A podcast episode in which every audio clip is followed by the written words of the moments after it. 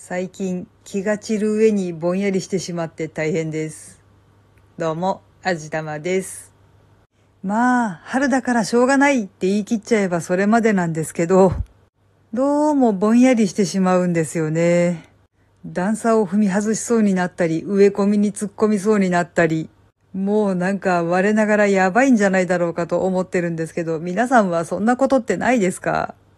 眠たいというのは確かにあるんですけれども、特に眠気がない時でもそういうことがあるので、よっぽど気が散ってるっていうか、集中力がどっかに行ってるっていうか、本格的にやばいのかもしれないなって思ってるんですけどね。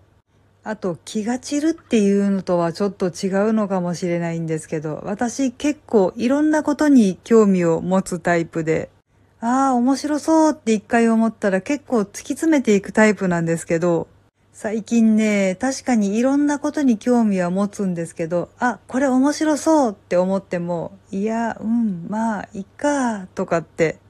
割とスーッと冷めてしまって、我ながらちょっと自分つまんないとかって思ってるんですけど、これもやっぱり春のせいかな。うん、そうだ、春のせいにしておこう。まあ、いろんな意味合いにおいて集中力を切らしちゃってるっていうのは事実なんですよね。もうでもこの時期は本当にしょうがないと思うんですよね。いきなり寒くなったり、いきなり暑くなったり、他の季節よりも気温の乱高下とかが多いし、湿度もガンガン変わるし、ちょっとやっぱり他の季節の変わり目よりも春っていうのが一番辛いような気がします。花がたくさん咲いてたり、緑が綺麗だったり、春って本当にいい季節だと思うのに、この体調とか精神状態とかの不調はどうしようもないですよね。春がやっぱり一番きついんですよね。これ私毎年一体どうやって乗り越えていたんだろう。どうしても思い出せないんですよね。毎年同じことになるはずなのに、どうしても毎年この対策が取れないっていう困ったもんですよね。でもメモ書きしとくっていうのもな、どうやって乗り切ってるかっていうのはほとんどもう勢いっていうかノリっていうか、気合で乗り切ってるとしか思えないし、なるようにしかなってないっていう感じもするし、うん、やっぱりメモ書きとかも無理ですね。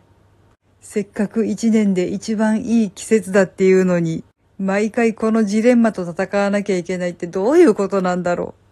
まあでも本当にいい季節には変わりがないので、まったりお散歩でもしながら乗り切っていこうと思っています。